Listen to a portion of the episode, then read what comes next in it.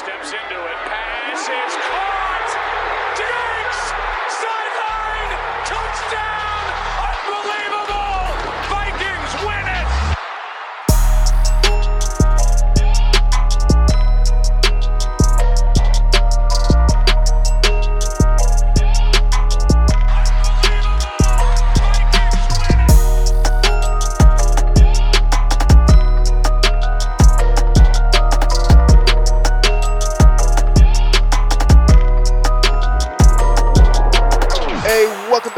Unbelievable Podcast. I am BJ Ardell, back here with my guy, Drew Maholt. And today, we've got a very special guest with us, joining us to help us preview the Vikings at Green Bay Packers game. It's Packer Report writer Zach Jacobson. Say hi, Zach. Hi, Zach. um, we, for those of you who have been listening to Drew and I for a while, we like to have Zach join us for pretty much any opportunity we can um, when the Vikings are involved with the Packers because he does such a great job uh, breaking down Green Bay in kind of a digestible and fun way um, for Vikings fans, especially. So, um, Drew and I have a long history working with Zach, and we think he does a great job. So, he's here today to help us with that. Um, and we'll be doing kind of a variation of what we typically do. Um, obviously, you guys are probably expecting us to go piece by piece and break down the Packers roster and how the Vikings will try to oppose it. But since we've already done that once this year, um, we'll kind of freelance a little bit. And we're going to start off by, you know, discussing the, the most recent game between these two teams. Obviously, the Week One performance that Vikings fans are trying to forget. So we are going to, of course, bring that up again um, and talk about that so that you can enjoy that conversation. Um, and then we will go through some of these developing assets that Green Bay has had the luxury of um, enjoying this season, uh, specifically Jaire Alexander is who I'm thinking about when I say that sentence. So uh, that's the game plan for today. Uh, first and foremost, Zach, uh, how are you doing? What's uh, what's been up, what's been up with you? What's new in your life? How uh, how's Packer report? Everything is good, man. Just trying to stay healthy, of course, with all these all this crazy stuff going on right now. Uh, living that that homebody lifestyle as Oh, I've been yeah. doing for the past seven, eight months. uh, but yeah, just staying busy. Obviously, we have football to keep ourselves occupied. Um, yeah, Well, I- you do. You have football to keep yourself occupied. You have um, a very exciting team. Yeah, you Yeah, have a very exciting should- team to follow. yeah, I know. I know you guys can't say the same right now. Sorry. That's, I mean, honestly, this is the right year to, to make those comments because Drew and I um, have been kind of um, falling apart lately in terms of our trying to have a good time doing the show and talking about this team. Uh, it's been more me than Drew for sure. I think I've had a few more close to heart attacks than Drew has, but still, this has been not the best season, and of course, it is only reinforced by the fact that your Packers are five and one. So. Um, let's start it with that first football game between these two teams, right? Because I think that the perception of the game was considerably different back in week one, of course, right? Uh, Vikings fans, all of us remember we were pretty confident. We felt pretty good about this organization. Um, looking at the Packers last season and kind of seeing that um, what at least Minnesotans concurred was a fluky run to the postseason from a team that was guided by a very good quarterback and a roster that at the time did not appear to have the pieces to contend the way that they did. Um, and we were shut up very quickly. That first game against the Packers in Minnesota was not good, and it was. There's nothing redeemable about that performance at all. Of course, Green Bay jumped out to that monstrous lead, and Kirk Cousins did his stat padding towards the end to make this look like a you know a, a nine point game when really um, this was considerably different than that. So, uh, Drew, what do you remember about that glorious football game week one, and what do you take away heading into this week seven game? Uh, well, the week one game, I remember like three plays being a huge difference in that game. Like you get the the Jaire safety, which we'll talk about him more, but when he kind of freelanced on that uh, play near the goal line and made a safety on Kirk. Um, you got, I think he also had the interception near the end of the half, which basically gave Packers. I think it went from a like a five point game to a 12 point game and a half or something like that. Uh, so there's a few plays that really turned the tide in that one. Uh, but you know things have changed I think, quite a bit since then. Uh, since then, we now know that you know Indy Ngakoue is no longer on the team. We know that Danielle Hunter is done for the year. Know, and Anthony Barr is done for the year. Um, and for Green Bay, you know, Davante Adams, though he has missed a few games, he's back. And I remember that Week One game, Davante Adams on a 10-yard out was, you know, Green Bay's go-to uh, go-to scheme, go-to play there. and the Pack the Vikings didn't seem to have an answer for it. So I would imagine that'll be on repeat once again this Sunday. So, uh, you know, Green Bay, Aaron Rodgers, elite Aaron Rodgers is back uh, after maybe a couple years, arguably, of not being elite, uh, but he's certainly uh, showing up the haters, if you will, now. Uh, and so, Zach, I, you know, I, I can't imagine you have any concerns about this week based on how things went week one, but also how uh, Packers are playing recently, especially against the Texans. So, um, what are you, what are you thinking about going into this week, uh, and do you have any reservations about it? Not necessarily, just with the way the offense is playing right now, and you see how comfortable Aaron Rodgers is. Like when the offensive line is playing this well, I think that really dictates how everything else operates. When you see how comfortable and how in tune Aaron Rodgers is when he's playing in rhythm, which is something he he wasn't doing in the last year of Mike McCarthy's offense. He wasn't playing in rhythm, and in 2017, those first five games when he was healthy, he wasn't playing in rhythm, and that was something that's really got away from him the last few years of McCarthy's tenure. And through spurts of the first year under Matt, uh, Matt LaFleur, you started to, you started to see periods beginning to do that more and more. Even you know more specifically, more noticeably in that Week 16 game in Minnesota. Um, that I believe that was the game that decided the division. Not to rub that in or anything, but um, um,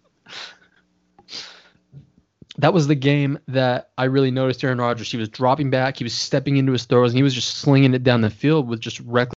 It didn't, you know, he was just throwing with confidence, and he's doing that this season, just mm-hmm. more consistently. He's taking what's available to him, and he did that just like I said, more consistently. This, uh, more specifically, last week against the Texans, he was taking everything that was available to him, and I think you'll see more of that this week against the Vikings, especially just against that secondary that is just depleted right now. So I can't say I really have any concerns, and even more so after just knowing how the season opener went. Yeah. I mean, look, I tell you guys every year about how high I want to be on the Vikings. and you got you can go back in, into the archives. You can you know pull up all my old audio clips, do what you want. I am high on the Vikings every year, and I want them to be good. But this we defense, just, yeah, I know you guys, yeah, for sure. Uh, but just with as much turnover this defense went through, I think it's like seven of eleven starters that were replaced. I'm not totally sure, but um, yeah, I just yeah, a lot. A pretty, most pretty high number, yeah. um, I can't see them really being much of a, a, of a problem. Similar, just how they weren't in, in week one. I can't see them being this huge deciding factor against the Packers on Sunday. I think that's you know you certainly have good basis for that take. While Vikings fans may not want to hear that, but I mean, let's just be real here. Again, Drew and I have said this a number of times. We're this is a one five football team. They got that way for a reason. I know that there's a couple of close games there that could have swung one way or the other, but let's be real. They didn't swing the right way, and the Vikings stand where they stand for a reason. And their off their excuse me, their roster is completely depleted. Their greatest assets of the last few seasons. You think of their pass rush, um, their ability to control defenses with their secondary, their linebackers who can kind of do everything between Barr and Kendrick specifically, but Wilson to a degree as well all of these major pieces of their defense are no longer the same thing. It's not the same toy. You know, you've gone from Coke to RC Cola in a matter of a year. That's kind of what has happened to the Vikings defense, and the Packers are the perfect team to expose that because of the assets that they do have. Now, you brought up the offensive line, Zach. I want to touch on that real quick because, of course, Aaron Jones and Davante Adams are going to come up here, but I think that we do overlook the offensive line a little bit. Um, when you look at this group, right? It, so of course David Bakhtiari is great. I don't think either any of us here in Vikings territory are going to deny that. We've seen the best from Corey Linsley and Elgton Jenkins at different pieces of their careers as well. It's the right side where I'm like, how are they getting production out of this group? I see Lucas Patrick and Billy Turner, who I'm very familiar with, being that I played against him, and well, I didn't play, but we are our high school team played him in, in uh, when he was in high school, and he wasn't very good there then either, in my opinion. So I'm curious, how are you getting support, uh, or excuse me, how is Aaron Rodgers getting support with a offensive line that has some mainstays and some very solid players, but also some like Vikings fans can relate. Vikings fans have very solid pieces at three spots, but they can't cover those two holes. And for whatever reason, it seems like the Packers are able to. So, what are you seeing from this group that kind of gives you confidence that you know Aaron Rodgers can continue to throw without you know facing heavy pressure in his face and throwing on schedule. I think what what you're seeing this year from that offensive line, it's not only a result of just them kind of just really just fitting where they are, but it's it's that carryover from being in the system in this second year with Matt LaFleur. They're more comfortable with what their assignments are, what they should be doing. And it's also just a testament to the, the versatility of some of these guys. I mean, they've had Elgton Jenkins flip from from guard to tackle. They've had, you know, Lucas Patrick can, can play at center like he did last year at Dallas. Billy Turner went from right guard last year to right, right. tackle. Um, uh, Rick Wagner, he filled in la- last week at Tampa Bay. He went from uh, where they presumed he would be uh, stepping in a right tackle to open the season. He would be the starter there after they signed him in the offseason. He came in at left tackle once David Bakhtiari dropped out. So it's just that that flexibility they have back there is so just invaluable. And I think, like you said, so many people overlook that. They overlook that about the offensive line. And as I pointed out a few moments ago, it's so important for Aaron Rodgers, especially when he has that time. I mean, he's been mostly clean this whole season. I think he's been sacked maybe four times. I think through through their their six games. That's that's ridiculous. Those are like career low numbers. His jersey mm-hmm. has been has been staying clean, and like two or three of those sacks are are are, are on him, which he even admitted in his own press conferences. So it's also uh you know a big endorsement of uh, Adam Stenavich, their offensive line coach. You know, the fact that he's been getting them ready, he's been, you know, cross training them at multiple positions. That's, you know, this has been even when James Cam- James Campen was there before Stenavich. This, you know, being able to play multiple positions along the offensive line, in the defensive backfield, everywhere. That's such in, in any defense, in any offense across the league. That's such a huge asset to have. You know, being able to just plug in anywhere that's that's just really valuable to have on your football team, you know. And it's for the Packers offensive line, especially dating back to the days of Don Barclay. You know, I I, I don't want to mention that name because he was just he was very bad, but he was on the team for so long because he played all five positions on the offensive line. So as bad as he was, he was very versatile. So the Packers value value that heavily, and you know, that's one of the things that makes our offensive line so great.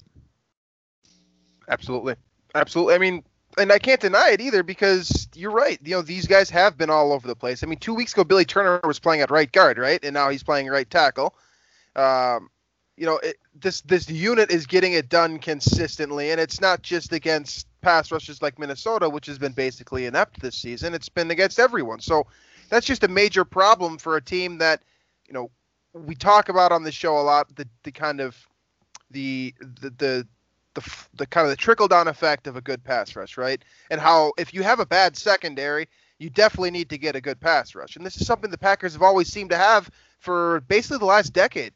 It's been tough to get to Aaron Rodgers, whether whether that's a result of good offensive line play or Rodgers being able to move his feet in the pocket and get away from pressure. The Vikings have had a huge issue getting there and that's led to a lot of these losses. And I can only see it one going one way again this week, and that's because you know Ngakoue's gone, like we said before. Danielle Hunter's not coming back. I don't know how you're getting pressure this week at all. I don't have a clue. And it's it, you know, Drew, do you do you see it any other way? I mean, I'm looking at this unit. I'm looking at the Viking, what the Vikings are going to trot out there. Ifeadi Odenigbo is going to be the strongest pass rusher this team is going to play on Sunday night. Yeah. I mean, Mike Zimmer better get creative. Like this is Mike Zimmer. This is probably the best challenge that he's faced in his Vikings tenure. That includes like 57 eye surgeries and everything else that happened in 2016. Like this is yeah. Ifeadi Odenigbo is the well. I don't want to knock Odenigbo. Like he's been solid as a as a seventh round pick. Uh, he's probably exceeded that value, but that's you know the top guy you got now is Eddie Yarbrough maybe is going to be in there. Like uh, I, good luck Mr. Coach Mike Zimmer. And it's it's actually unreal that the Vikings, for as you know, as inept as you like to say, they have been all year. They're the number three third down defense in the NFL, uh, which testament to Zimmer because I think Rodgers spoke a lot about him in the press conference today about how he still respects Zimmer quite a bit, and that might be the one thing Zimmer has left is third down situationally. He's still great with a very depleted roster. Absolutely, absolutely. All right, let's um let's talk about the the money makers here now, right? The the the big guys on the Packers offense that once again I don't really think the Vikings have an answer to, but we'll try to find one, right? Um, you look at Davante Adams, you look at what he did the last time these two teams played, of course. He, I believe he was shattering Packers records at that point, and he's since done that again with 14 receptions and 156 yards that first week against Minnesota. Uh, he's having the best year of his career, in my personal opinion. I haven't seen Davante Adams ever play this well. Uh, Zach, what's he doing? Like, I mean, I, we always knew he's a good route runner. We always knew he was a dangerous threat down the field, both at the intermediate and deep levels. We know he's dangerous after the catch, but it's the production this year is just that much higher. Is it is it just a product of getting more targets? But what is he doing that's making him so invincible, basically, against the opposing cornerbacks, regardless of who he's facing? Well, I think it's a couple things. I mean, he he talks about always getting better every single year. So as invincible as he looked in 2018, off the line, in and out of his routes and his breaks, everything, he looked even better in 2019. And as good as he looked in 2019, he's looking even better this year. He's just getting more and more fluid by the year. You know, at some point there's going to be a ceiling. I don't know when it's going to be. I mean, he's still he's still ascending, which is kind of ridiculous to say. Um, and also the other thing too, I think also it's a product of kind of the offense. The Packers are moving him around a lot. They're playing him in the slot. They're getting him on the perimeter. They're they're using a ton of pre-snap motion, which they're using Adams. They're using Aaron Jones. They're using Tyler Ervin, who's been their primary motion guy. They're also even Equanimeous St. Brown, who barely returned last week in Tampa Bay for his first game of the year. They're involving him in some of the pre-snap motion stuff. So they're getting a lot of guys involved, and that's exploiting some of these matchups in their favor. Um, so a lot of that stuff, that's getting Adams one-on-one. That's getting him matched up in, in just favorable favorable uh, situations. Now, even when he's not in a favorable favorable situation, even when he's one on one with somebody, or if they have a safety over the top that's going to come down and either shadow him or, or, or double him, that's still something that is favorable for the Packers because Davante Adams obviously he, he's, he's ridiculous. Just his route running, his release off the line, that's not something that as a defense you can really prepare for, especially even as, as a corner. Because I, look, I, I'm I'm in the in the camp that playing cornerback is probably the hardest position on a football mm-hmm. field because you have no idea what the yep. hell the wide receiver is going to do. You have no idea which way he's breaking, which way he's going to cut, and you have to prepare for it. You got to prepare your knees, you got to prepare your feet, everything. I think it's the hardest position on the field. That and quarterback, obviously, but that's a whole other conversation. Um, yeah. So I think what he's doing is just a product of him ascending as a player and what the Packers are doing offensively. And also a third thing, they don't really have anybody else outside of Davante Adams. I was I waiting for that point to come up. I was waiting yeah. I think that's important. that's so, important. I mean, he's getting 15, 16, 17 targets a game. Like that's going to inflate your numbers. That yeah, exactly. And that's that's a bad thing too because when he's getting, you know, 16 targets a game, you know that might work against the Texans defense. I don't know. I don't know if necessarily that's going to work against a, a, good defense. You know, like the Buccaneers, or if they have to go in, into San Francisco, who as you know as kind of iffy as they are right now, as hard as they are to project right now. I still think they're a good football team. I still think they're going to probably clobber the shit out of the Packers. Um, you do. You guys do have history there. You do have a problem with San Francisco. Yeah, I was there in November. oh, yeah. I got to watch that ass beating. I got to watch it. All right, so Davante Adams is killing it, Drew. Um, you and I were discussing beforehand, before we even got Zach on the line, that the Vikings basically like they don't even have bodies to throw at him. Like, there's a real problem with just having a body on the field playing cornerback for the Vikings this year. I'm not exaggerating. Like this is a, I think it was was a Cameron Dantzler just entered COVID protocol. Yeah. Jeff Gladney is projected to be the number one cornerback for the Vikings. We know very well about his deficiencies, both in the fact that he's a rookie and also his physical stature, which sounds like a problem to me if he is forced to cover Davante Adams one on one. Drew, is there any way that the Vikings can cover Davante Adams, or do we just have to kind of let him run loose and hope he tires himself out? I don't. I don't know. I don't know the answer here. Uh, I just remember the thing I was frustrated about week one was how soft the Vikings coverage was in terms of uh, com- like at the line of scrimmage, right? Um, and like h- just handing the Packers those eight to ten yard, uh, you know, timing routes over and over. So I'm hoping that changes. I hope you want to at least make Rodgers and the receiver kind of, uh, if it's Adams or you know whoever it is, just earn it, right? Like beat the corner at the line of scrimmage, and you know make Rodgers throw an accurate throw down the field, which he very well might do, but at least make him earn it. And so that's the one thing I, I want to see change a little bit. But if it's Gladney, if it's Harrison Hand, if it's God, I don't even know. I can't even think of the other guys at this point that would be healthy because everybody else is is not healthy. So uh, bracket Adams and then make you know Valdes-Scantling beat you. Uh, I guess is probably the only uh, thought I have. Otherwise, you're going to have to let Rodgers, let Adams get his, and hopefully the Vikings offense can keep up. I guess I don't I don't really like that either, but Sounds this is where we're at. yeah. I don't have anything to add really. You know that that is kind of where the Vikings are at, and the fact that you know it's hard to name one, like that's a that's a real problem, right? Like that's something that's not just a coaching issue. That's a and Drew and I went over this last week. That's an upper management issue too. I don't I don't know how you're expected to plan for five cornerbacks down the depth depth chart, but the Vikings didn't, and here we are. So Davante Adams, I mean, I would look for him to run free this weekend. Uh, I think that I feel like the Vikings are in a tough situation as it is, and it's really only getting tougher because the Packers are the crypt the Vikings kryptonite in a number of different ways. It's not just that they're you know their top rival in the NFC North. It's they're built. They're constructed in a way right now that They takes got a pass apart. rush too. They Yeah, got a pass rush on defense. let, let's talk Look about out, that. I, I mean, we could talk. We could spend some time talking about Aaron Jones, I'm sure. But everyone, I think we're all very familiar with Aaron Jones, given what he did Week six, 16 last year. So let's talk about that defense a little bit because I do think that this Packers unit has kind of taken the next step. Right? It's not just Za'Darius Smith and Preston Smith getting pressure anymore. Now there's help on the back end too. Um, so let's start with Jaire Alexander, Zach, um, because he's the hot name right now. If you guys follow Pro Football Focus, I'm sure you've been seeing plenty of um, statistic or quote advanced statistics about Alexander and the way that he's performed this year. Um, last week, it was only one target for Alexander um, the entire game.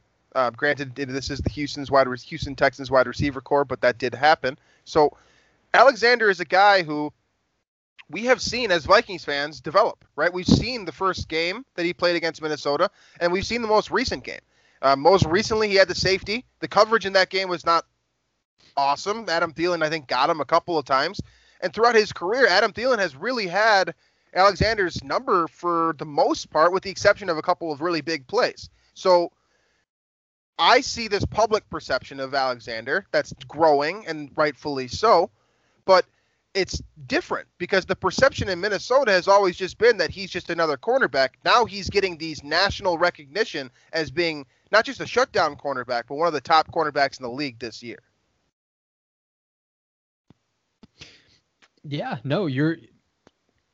I mean, it, it, it's funny that you mention his name because commentators, like you know, by the week, they haven't been calling his name much because he has been shutting receivers down. He has just been Mhm. keeping. He has just been keeping quiet. He has shadowed his side of the field, and when you can, when you can let your defensive coordinator kind of really play ten on ten football, and just strictly handle your assignment, I mean that's that's huge. That's huge from Mike Pettine. Which I mean that's it's ridiculous to me how you have that great of a corner and your defense is still as kind of just shitty as it is. But anyway, that's that's a whole other thing. Um, yeah, no, he, he's really taken that next step, and I like that you mentioned that uh, that that season opener because Adam Thielen, Justin Jefferson, they both combined for four catches and 66 yards against him, according to Pro Football Focus. Um, yeah, uh, he did he did have the safety, he had the interception. Um, I think he was targeted six times in that game, and like I said, he allowed the four catches. So that was actually his that season opener. That was his worst game of the season, and ever since then, he's just been shutting guys down. I don't know. I don't have. I can't do the exact math in my head, but he's been up against number one receivers. He's been up against Calvin Ridley uh, when Julio Jones dropped out of the game. Of course, he's been up against Calvin Ridley. He um, Calvin Ridley didn't have a catch in that game, right? I don't think he. he I don't It was the game that Calvin Ridley just completely disappeared, and we were making fun of him for. I think. Yep. Yep. in front of a Monday Night Football audience, prime time. Right. yeah. Um, And even against even against the Buccaneers, when the Packers defense was just kind of just falling apart at the seams, he was only targeted four times and he allowed a pair of catches for 27 yards. So he's he's definitely taken that next step just as far as his own commodity. Now, the rest of the defense, like I said, that's just a whole other conversation. You know, they have they have their own problems in certain situational context to sort out. Alexander's been doing his part. And I wrote about that last week going into the Houston game. They, you know, he's been doing his part. The defense still has their issues to sort out, but him, as far as him being his own commodity, yeah, he's been he's been excellent. So how do you think the you know Alexander will handle Thielen and or Jefferson? Will he just handle Thielen, or will he be on Jefferson and let you know maybe they bracket Thielen? What do you think will happen there? Well, Jefferson, uh, he he kind of bounces between the slot and the perimeter, doesn't he? Yeah. Mm-hmm. kind of depends. I think they'll stick him on on Thielen mostly. I think that'll be probably his primary assignment. If if if Jefferson kind of matches up against him, I think it just mostly depends on wherever he matches up on. But I think Alexander probably stays on one side of the field in this game. Uh, in that first matchup, yeah, he he handled both of them. But if Jefferson bounces to the slot, then that'll be that'll be Chandon Sullivan's guy. Got it. So I look at the rest of this unit now, right? Um, you expressed some question marks, let's call it that, right? With the rest of this uh, this defense for the Packers, uh, I assume that our perception of where the weaknesses fall is probably a little bit different. So I kind of want your take on that. Like when I look at this unit, I obviously see Ke- big Kenny Clark in the middle. We know he's one of the best in the biz. Preston Smith and Za'Darius Smith have been lights out since they came over as pass rushers. Alexander, of course, stands out. Adrian Amos coming over from Chicago has been in my opinion, solid, maybe pedestrian for his contract and the kind of the worth that that he has, you know, um, established for himself financially. But there are some pieces here where you just mentioned Chandon Sullivan for one, but you've got Kevin King, who I'm a fan of personally as a Vikings fan, because for the most part he normally blows it, with the exception of the one time when Kirk Cousins needed to make a play, right? um, Darnell Savage, another player that I liked a lot coming out of Maryland, but again, I haven't seen enough to suggest that he's going to be a Pro Bowler or All Pro or you know a true threat. And so I've only mentioned six or seven guys there. There's a lot more question marks. So when your opinion, Zach, when you look at your defense, where is the flaw? Where what can be exposed? What and what does it take to expose that trait um, that you consider to be the biggest issue for the Packers defense? It's their lack of pass rush. And I think that's a big reason why their safeties, not just Savage, but Adrian Amos too. You know, their safeties just in general have been struggling this season, and that's a big reason why um, uh, Darnell Savage has taken a, a, step back this season as opposed to where he was as a rookie. Um, you know, for the first, aside from last week, uh, with the pass rush, they really stepped up. Preston Smith suddenly appeared. He woke up from his hibernation and everything. Um, they weren't the tandem that they were last year. You know, Za'Darius and Preston. Rashan Gary's been playing well, but that starting tandem, they haven't been what they were last year. I don't know what it is that, you know, maybe they just took a step back. They they regressed. Oh, you guys there? Okay, sorry. It, it like lost connection for a minute. I got scared. Uh, but anyways, yeah, the pass rush took a step back, and I've always been a huge proponent of saying, I know every a lot of people have, but I've definitely been very vocal about this. Whatever your pass rush does, your secondary is going to benefit from it. You know, mm-hmm. obviously, as opposed to the great the great corners, the great safeties, where whatever your pass rush does, it doesn't matter. You know, guys like Charles Woodson and you know players like that. It doesn't really matter who you have up front. They're going to feast. They're going to have great days. Secondary, like the pack, you got Kevin King, who you know iffy. He's had a pretty good year. He's taken a big leap last maybe year and a half or so. Jaire Alexander, obviously, he's a big, uh, you know, taking a big step forward as well. But you got a young corner in the back, uh, young safety in the backfield. You got Adrian Amos. Um, you need that pass rush. You need everything to work in unison, you know. And Mike Pettine, he's not he's not this defensive mastermind. You know, he's not someone who I've spoken highly of, Mike Zimmer who I agree he shouldn't be he shouldn't be fired. I, I agree with Aaron Rodgers shouldn't be fired when you're when you're working with as much defensive turnover as he is right now. I know you guys are you know turning your heads and all that. I know we're on the fence on that one. We're on the fence right now. We need to see some more football. I think you I think you you you could practice the little leniency when you when you take in all the other variables and you consider what he's working with, and you know, like Drew said, there are some you know, the third down, uh, getting being able to get off the field, but I mean they are ranked near dead last in about every other category. First and second down's not so good. yeah, yeah. Everything else is about bad. But, anyways, Mike Mike Pettin's defense has too much talent on it. Pretty much, too many good players for it to be as average to below average as it is right now. All right. You know, just the lack of pass rush. That's just their biggest issue right now. So I, I, I smell a shootout coming this weekend. If the well, that's it, if the Vikings can keep up. I'm not sure Kirk Cousins wins a shootout against Aaron Rodgers, but you know, if the, if you're not confident in a Packers pass rush, I think if the Vikings can get protection, that's the only scenario where Kirk could actually thrive a little bit. So Because that's where I the Vikings a- at at I smell five. points. Yeah, Like I they, mean, they don't have anything. The Vikings are basically a three-man football team right now with Kirk Cousins, Adam Thielen, and Justin Jefferson.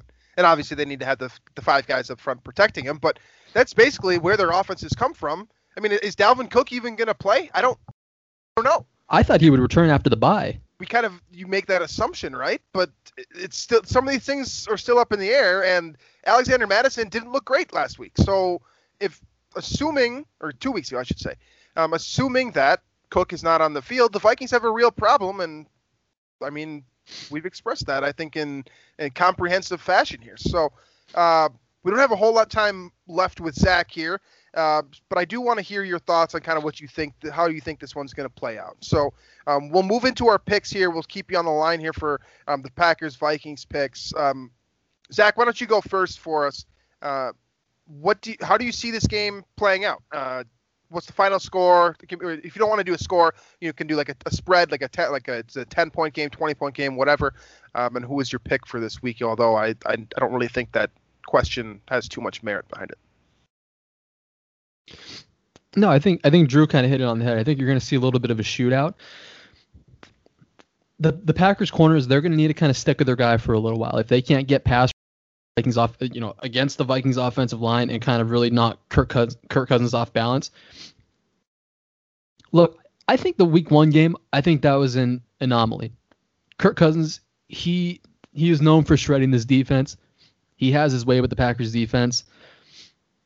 So going into the season, into week one, no preseason reps, you know, in the middle of a pandemic, no nothing. I think, all, you know, all those things should be considered when taking any week one game into account and, and trying to evaluate it. So I think this matchup is going to be different from what, you know, what, uh, what we saw back in September.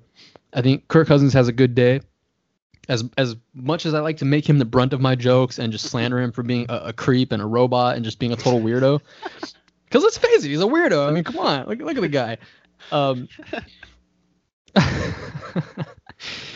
uh, yeah, I think it is going to be a little bit of a shootout. I don't see the Packers defense really stepping up and just putting a halt to what the Vikings are able to do offensively, especially if Dalvin Cook plays. Uh, because I, I group him in that same category with Alvin Kamara, obviously, and they weren't able to put a lid on Alvin Kamara. So, uh, my final score, I got 38-26, but I don't. I think that 12 point gap, I don't think it's going to be as far apart as it seems. I think maybe there's going to be a late touchdown scored by the Packers. Maybe you know, who knows? Maybe like an interception brought back for a touchdown or something. So we'll probably see that'd be like maybe- classic. probably yeah. I'm- It'll- I'm it'll- honestly kind of going in the other direction with the with the way that those points play out. I think it's going to be, I think it's going to be very similar to the last time these two teams played. Right? You look at the way it was 43 to 34 was the final last time. Mhm. I saw a 43 to 10 football game. Cousins decided to do his thing where he makes his fantasy owners happy by throwing for 200 yards and a couple scores late in the game, and it doesn't matter to anyone except for Kirk Cousins and his next contract. So that's how I see this one playing out too. This is the Vikings Super Bowl, right? We are a one and five football team. I don't know how many times I need to say that, but we are, and nothing else really matters other than beating your rivals at this point in time. So the Vikings get the Packers at Lambeau Field. If they win this game, hell, I'll be happy for the rest of the year because this really is the only win that I want left on the schedule. Period. But I don't think it's going to happen. I've got Packers winning by 14, probably a two touchdown game. Um, Drew, are you going any different direction So- here? Or are we going three on the Packers? This game, this this sport is weird enough. The Vikings are weird enough where this is. I'm not going to call for an upset. I'm not doing that. But Remember how we thought? Remember Oh. how we thought about the Vikings Seahawks game? And oh, we're like, oh, geez, they really have to put this on national TV. Like this is going to be a bloodbath. Vikings should have won that game, really. And so uh, I think this will be close. One possession game, but the Packers win it. I think uh, there's going to be that classic Vikings mistake at the end of the game that uh, gives the uh, excuse me, that the classic Vikings mistake at the end of the game that gives the Packers the win. Uh, and the Packers move on to six and one. Vikings down to one and six, and the tank continues. All right, Yeah, that's very, those. very similar. All right, so you have our three picks for the week. Uh, Zach's got another show to jump onto, so uh, we're gonna let him do that. Zach, do you have any closing thoughts that you'd like to share with our audience uh, before we let you go here, and Drew and I make the remaining of our picks? No closing thoughts other than uh, it's always nice getting back together with you guys every year. You know, and I always appreciate you guys reaching out, bringing me on. Nice. Absolutely, Zach. We uh, will definitely have you on. Um, I guess we probably won't see you for a year, but uh, we will see you again, I'm sure. Uh, we always enjoy your coverage. And uh, for those of you who also enjoy Zach's coverage, make sure to check him out. Um, you can find his writing on Packer Report. He's also involved in a couple of other different shows as well. Uh, he's got content all over his Twitter feed. So, Zach, what's your Twitter handle so they can find all you? Oh dear. that's that's kind of a loaded question, BJ. I know it is. I know it is. Um, my Twitter question for now, I mean my Twitter account for now, is uh, it's Zachariah J. I don't mean it's Zachariah J. I mean it's it's literally I T S At it's Zachariah J. at it's Zachariah J. Yes. for now. so now. basically, what he's saying now. is go find his writing on PackerReport.com. Uh, Zach does a great job, um, and we're very thankful as always for you coming on here and making some jokes with us, having some fun at the Vikings' expense. That's kind of what we do here. So, uh, thanks for joining us, Zach, and uh, we will definitely catch you soon. Course. See you guys. All right, so back to just Drew and I for the remainder of this episode. Uh, we'll be making our picks here for the week. Of course, Drew and I just jumped on the Green Bay train for the Vikings game, so let's finish it out here with the remaining 13 matchups we have for this weekend. Uh, doesn't look like a great slate, but there's a couple of big winners in here for sure. So, uh, Thursday night game, as of this recording, I'm sure this will be tonight's game, I suppose. Uh, you got the Atlanta Falcons heading to Teddy Bridgewater's Carolina Panthers. Uh, both of these teams are kind of interesting, I suppose. Uh, Carolina blew a late one last week against New Orleans. Uh, they kind of seem the seem like a fringe competitive team, and Atlanta did its thing again last week against Detroit and lost on the last second once again. I don't know how you pick Atlanta. Of course, Drew and I picked Atlanta both last week um, in our week where we didn't record a show for our picks, uh, so we missed that one. Are are we dumb enough to go Atlanta again, or is Carolina getting it done here? Of course, the one time the Falcons actually win the game is against the Vikings, uh, so that's great. Uh, how about Todd Gurley scoring that touchdown? Like, if he falls down at the one yard line, they win the game. And uh, you know he had to fall into the end zone, and then uh, Detroit wins that game in classic Atlanta fashion to lose that one. But I'm gonna stick with Teddy. Uh, that Falcons defense, that Falcons team, they're just so dysfunctional and I don't know. It, how can you trust them at this point? Like, yeah, your one win is against the Vikings. Congratulations. Like, I'm t- I'm gonna take Carolina here. Teddy is they're not rolling, but he's got them you know competitive in pretty much every game. Absolutely. Um, I'm going to take Carolina as well because to the safe pick here. I just said, like, you shouldn't be picking Atlanta for anything. I know we don't have money on these picks, or at least I don't. Sometimes Drew does, but I'm not going to. I'm not risking a thought on Atlanta winning a football game until I can pr- see visual evidence that they know how to close out a game. They just lost the, you know, they lost to the team that has been shitting down its leg for its entire existence. The. Falcons are the new Lions. they are. They're at least playing like them. So I'm going Carolina until fair, further notice. Um, next one here on paper sounds really good. Uh, New England at Buffalo. Cam Cam Newton has been struggling. Buffalo has been also struggling. Uh, this is a matchup of two teams that looked really good the first three weeks, and then since then have kind of eh, fallen off a little bit and opened up that uh, that division for a little bit more competition, I suppose. So uh, this is the big one. This one has weight probably towards the end of the line here when we're figuring out who wins that AFC East at the end of the year. Uh, who you got, Cam Newton or Josh Allen this week? I, I, got the Bills, but I do think the Patriots bounce back pretty good after an ugly performance against the Niners last week. I think they bounce back and make this one close, but I got the I got the Bills narrowly. So I'm going to take Buffalo as well. I I do think that New England is going to bounce back uh, at some point. I just don't think it's going to be this week. Uh, and I, I'm, I'm concerned that it might end up costing Cam Newton his job. I mean, he's the one who brought it up. He's not playing well enough to be a starting quarterback right now. Uh, and New England's not winning enough games to not at least consider the option of Jarrett. Has not looked good when he's been on the field, but hell, who knows at this point? So um, there's more answers than questions in Buffalo. So I'm going Buffalo this week. Uh, the next one here is Tennessee at Cincinnati. Tennessee playing about as good a football as you can play right now. Uh, Joe Burrow is kind of leading the charge in the burning house right now for Cincinnati. We just saw Carlos Dunlap get traded after throwing a tantrum for about a week and a half. He's in Seattle now, so they lost another piece. But Joe Burrow is, I believe, top three in the league in passing yards right now. So Mhm. he's at least He's getting throwing the done. ball a ton for a rookie, which he's doing a solid job. Yeah, yeah, he's he's they're hanging in there and they're close in every game. But Uh, are they good enough to compete with Tennessee? Are they, and even further, are they good enough to compete enough to win this game at home? By the way, um, against I a think it's close because it seems like it seems like ti- every Titans game's close. Uh, but I do have Tennessee winning, and I mean, here's the thing about Tennessee. You know, they have uh, pretty much all their games are close, but their only loss is to the only undefeated team in the league. So they're right up there with the best in the league. Um, they got Tennessee. Yep, I'm going to take Tennessee as well. This should be, you know, in theory, this is a, the type of game where you gloss over. If you're a Tennessee Titans fan, you just expect the win and you're moving on to the next week. So I'm going to do the same thing. Um, I'm going to use that kind of ignorance is bliss style of picking a team, and I'm going to pick the team that just seems like the better one, and we're going to move forward to the next game here. So uh, Drew and I are Grant, Green Bay, Carolina, Buffalo, Tennessee in that order for both of us so far. Uh, Oakland at Cleveland is the next one on the docket here. Uh, excuse me, Oakland. Not that's my bad. Las Vegas. I, I knew I was going to do that at some point this year. Um, Las Vegas, who has been clamoring for respect for basically this entire year, and to a degree, they have earned mine because they played a lot better football than I think a lot of us thought they would. And this is a team that we clowned pretty hard for, you know, the Khalil Mack trade, the Amari Cooper trade, getting rid of all these assets, and now some of these assets are starting to turn into redeemable players. Um, and this team looks a lot better uh, now than a lot of teams that didn't choose to rebuild. Cough, cough, the Minnesota Vikings. So they're playing against the Browns.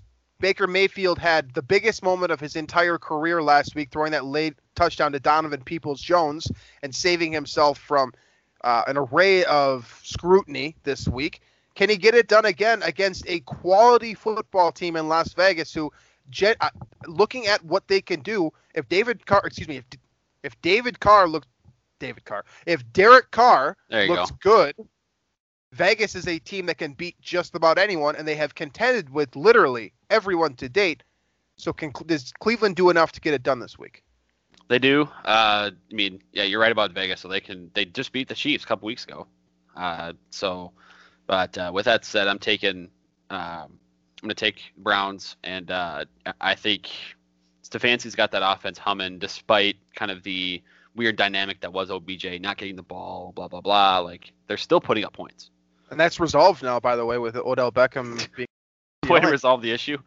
It's, it is one way. Uh, I'm going to go with Cleveland as well. I'm going to ride that heater. I mean, I want Cleveland to be good. You and I have talked about this. Like, I, I want this team to have. For to, like, Stefanski, I do for sure. Like Absolutely. And Yeah. just for the franchise and the fans as a whole, like I like when they have success in Cleveland. So that's what I well, want. we don't know what see. it's like when they have success. Like we've never experienced it. So That's- I guess that's fair. The only thing I remember is the Derek Anderson, Braylon Edwards year where they won 10 games, and that's literally it for my entire life of Yep. being an outside state of Cleveland football fan. So, uh, all right. So, still uh, no splits for us yet. Uh, we might get one here. Indianapolis at Detroit is the next one here. Uh, Detroit, of course, we've already mentioned a, a, team that loves to choke, but seemed to get it together enough last week to beat the ultimate choker in Atlanta. Now, then you've got Indiana, who is led by Philip Rivers, who is literally the face of choking. So another choker bowl, if you will. Uh, but Indianapolis has a, a few more pieces to kind of to, to get wins with than Detroit, who is basically heavily heavily leading on Matthew Stafford's arm um, to get it done week in and week out. So who do you got in this one? I'm gonna take Detroit. Uh, going with the home team here. Uh, I, I there's no real reason for it. Like I, I think the Colts are the better team, but Uh, I'm just going to ride with the, the Lions after the big emotional win last week, um, and I think they're going to be four and three after that, which is kind of weird to say. Like they're weirdly still alive and very much in the hunt for a playoff spot, only halfway through the season. But uh, I'm going to pick Detroit.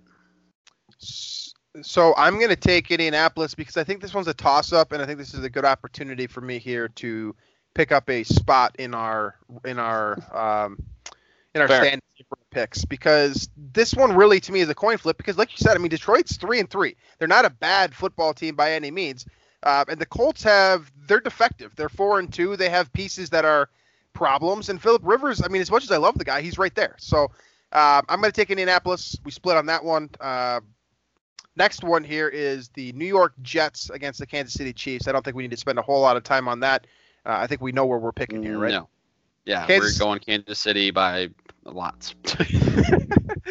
Absolutely. Uh, Kansas City for both of us. Next one here is the Los Angeles Rams against the Miami Dolphins.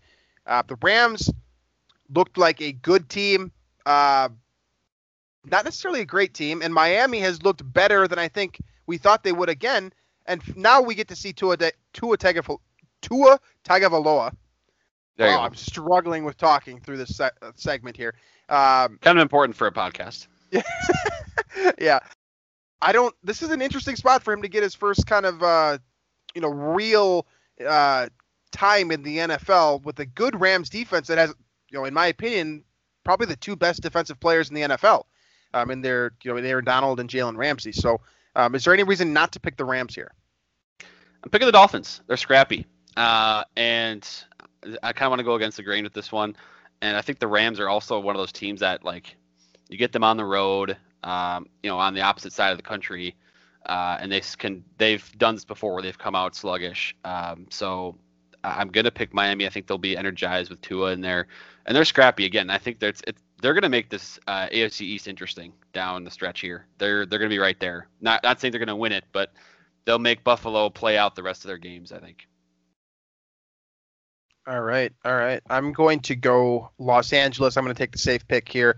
Uh, I think you made that a whole lot easier by picking kind of going bold there. I do think Miami is underrated, and I do think that there's a very real possibility that you could see this team be energized by Tua playing for the first time and having a little bit of quote beginner's luck. Um, I'm not saying that Tua needs luck to be good, but as a rookie quarterback, I mean, we've seen the hoops that Joe Burrow has had to jump through. Tua will have to jump through those same hoops. I don't think that um, you know he's prepared enough to this point uh, to beat a very quality opponent uh, in the Los Angeles Rams. So for that reason, I'm going to take um, Los Angeles in this matchup. Um, then we got probably the best game of the week here. Um, in my opinion, it's the best rivalry in football. I'm talking about the AFC North, of course, and the Pittsburgh Steelers and Baltimore Ravens. So Pittsburgh coming in, arguably the best team in football. Baltimore coming in, the reigning MVP at quarterback, arguably one of the, the most dominant teams across the board in terms of just personnel and what they put out every single week. Uh, this is going to be, you know, this is smash mouth football. This is old school football, uh, and it's, you know, this should be a fun one. So ultimately, who do you see, you know, coming out as the victor in this matchup of defense heavy teams that are also led by, you know, very strong signal callers and supporting cast members? I'm going to take Pittsburgh. I'm riding with the Steelers. Uh, I, I think I think they're for real. They have the playmakers on offense, um, and Big Ben can still orchestrate a high octane offense for sure. And that defense might be as good, if not better, than Baltimore's. I think T- Pittsburgh defense can play. So I'm going to take Steelers. I think uh, I think they're going to run to seven and zero here. So I think that Pittsburgh is the better team. I do think that they are at this moment in the year, I think that Pittsburgh is the you know the team to beat outside of Kansas City in the AFC. That being said, this this rivalry literally throws everything out the window. It doesn't really matter what the records are coming in, and I know that you know it's cliche to say that because it's a division game, but this team, true, these two teams, truly across the board, like they play 500 football, like against each other. I mean, they play like thousand football, you know, separately. So, um, I'm going to take Baltimore here. I'm going to bet on Lamar Jackson, although I will say I am skeptical on that pick. And it's not going to shock me if Pittsburgh is able to get after him, cause a couple fumbles, you know, do the thing that the kind of the shtick that has worked against Lamar Jackson in his brief career in the NFL. Um, next one here, we head to the AFC West. Uh, the Los Angeles Chargers are facing off against Drew Lock and the Denver Broncos. Um, Justin Herbert looks awesome. He looks like so Yeah, much fun. I'm very jealous of that. Um, is he? Does he? Is he finally going to get it done though? I mean, I know he's having fun. He's playing great football. He's not quite getting the results on paper. Is Denver the team that he's going to get the results on? I think so. I think so. I'm going to take Chargers here. I think it's yeah, you're right. He is due to kind of get the actual, you know, the win, right? And he I mean, they beat Jacksonville, but, you know, Right. we would beat Jacksonville right now. So, um I'm going to ta- I'll take Herbert. I think he is a lot of fun and that was a pick as of right now. Now, this is super early, but uh he looks way better than I thought he would look. Absolutely. I completely agree. I mean, he was a different player at Oregon completely. And now I've, I've read that the biggest difference is they're just asking him to be more aggressive than he was when he was in college. You know, playing in a Pac 12 offense, it was just different. And now he's being asked to throw the ball down the field to two guys like Keenan Allen and Mike Williams who are perfect go getters for that type of offense. So um, I love seeing it. I love seeing the ascension. I'm, I'm taking Justin Herbert's uh, Chargers to get kind of a foundational win in their division this week. Uh, last four here. New Orleans at Chicago should be a fun one, of course, against two teams that are very good record wise. But both of these teams, I think every week we see them play and we're like, are they actually a good football team? I'm talking more about Chicago than New Orleans because the deficiencies are more glaring in Chicago. But ultimately, these are two teams that have great records and are in great position. I believe Chicago is what, second or third in the NFC right now? Well, now there's it's funny they went from first to seventh on that loss because now the Packers are ahead of them in the division. But Okay. talking Well, about record only, they're I think second or third. Okay, well, regardless, uh, these are two very good teams that have you know deficiencies as well. So who are you leaning on here, Drew Brees or Nick Foles? So w- there's one reason I'm picking the Bears, and it's because the Saints have not played outside this year, and road Drew Brees outdoors, he's much different, right? And Right. it's going to be cold, uh, at least colder than the Saints have played it this year. I think that'll throw things off quite a bit for him. Uh, and I think the Saint or the, I think the Bears are better suited for uh, a kind of a cold weather, maybe defensive battle type game. So I'm going to take the Bears, and it's more of a uh, kind of a testament against the Saints in that environment rather than the Bears. So generally speaking, I think you guys would know this. I would take New Orleans. I'm going to also take Chicago here, uh, because I see the glaring issues in New Orleans now. It's just the Alvin Kamara show. Even with even with Mike Thomas being out, the passing game does not look the same, and that's on Drew Brees. Like he just looks old this year. Doesn't look like the same guy. I thought there was just moments early on in the year where he just kind of looked a little bit washed. Straight up, like I don't know if he's a Super Bowl caliber quarterback right now. He's something needs to kick into gear, and maybe this is the game to do it. Uh, but I'm gonna pick. I'm gonna take Chicago's defense to get it done here. Uh, I think it'll be a close one, and I think this will be a thriller for sure. Uh, but I'm gonna take Chicago too. Uh, next one here, West. Another big rivalry matchup. 49ers head to Seattle. So, you know, without the injuries, I think this is one of the best matchups in football. Uh, but San Francisco, and as Zach was alluding to while he's still on the show here, they're kind of up and down, right? Like we don't really know. Mhm. They're hard to project. They they show up one week and destroy everything, and they show up another week and it's like they're you know Atlanta. they just fall apart at the seams. So um, this was a hard one to pick because Seattle's very consistent, but I think the ceiling is higher in San Francisco. Yeah, I think you're right. Um, I, I'm going to take Seattle in this game, uh, and I think it's just like Russ Wilson is kind of the one thing that has been consistent, right? And a couple of I don't want to say fluky because I think they were his mistake, but the interceptions last week, you know, if he gets rid of those, I think Seattle wins that game pretty handily last week. So then I don't expect him to throw three interceptions again or anything like that. So I'm going to take Seattle. I'm going to take Russ to bounce back strong, and I think that'll be too much for the Niners. So I'm going to take San Francisco. Um, here's why. I don't really have a great explanation for this, but San Francisco always plays Seattle tough. Um, in the same fashion that this week is Minnesota's Super Bowl, um, this very well could be treated like San Francisco's Super Bowl because of how dang- like how you know that NFC West is you know it's all good football teams basically, and San Francisco right now is kind of I mean, I understand that they're in solid position, but they're kind of on the outside looking in with the trajectory. The way that they look compared to Arizona, Los Angeles, and Seattle is questionable. I I don't have an answer to where this this team could finish fourth or first still. but I think that they're going to show up this week against Seattle because this is really the one game every year where San Francisco always seems to play well, and that's against Seattle. So I'm going to pick the 49ers here, and we'll Okay. split on that one as well. Um, final two here. We have the worst football team in the NFL playing against the Philadelphia Eagles, and I'm, of course, speaking about the Dallas Cowboys, who are now without uh, Andy Dalton as well. And they looked literally like the worst team I've ever seen in my life last They week. They made If you wa- Washington look awesome last week. and that's that should be saying something. If you have, you know, I, it, it's it, it's literally baffling. If you caught any Dallas football game last week, they don't look a thing like they used to. Like they need to pay Dak Prescott every dollar in their bank account because They can't because they paid Zeke and they paid Amari Cooper. Like that's the that's the whole issue, and that's why I that's like I know I I, I wouldn't blame Dak for having some sort of like you know uh, issue with Zeke and, and Amari for that. Like he kind of took their they kind of took his money, you know, a little bit. But now they got Ben DiNucci, uh, FCS James Madison. Uh, you know, You see what Zeke Elliott said about him? How they were like, I did not. they asked Zeke about about him and how he's commanding kind of the huddle and how he's handling the added pressure of being the starter and all that type of thing. And he was like, "Oh, he looks good out there." He said kind of the cliche answer, and he's like, and the, the reporter responded by saying, "Is this something that you kind of a testament to on the field working with him, or is it something that you've seen from watching his games in college or his film or kind of prior uh, scouting reports?"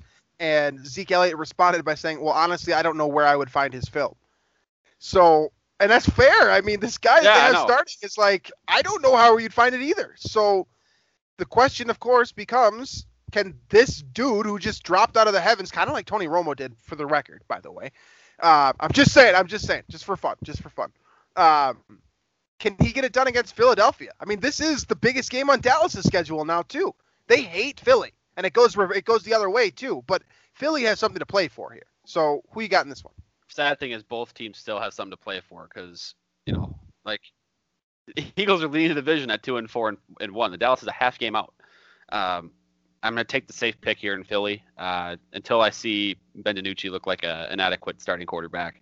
Uh, also, the Cowboys defense is it stinks, and so I think the Eagles can. You know, it could be me and you at receiver for the Eagles. They would put up some points. So I'm gonna go with Philly. All right, I'm on Philly as well. Um, I can't talk the way I just did about Dallas and then pick. Uh, Philly it is for me as well. And the final game, the Monday night game of the, this week, not a very exciting one. Uh, Tom Brady heads to the New York Giants. Uh, is this as an easy pick as I think it is?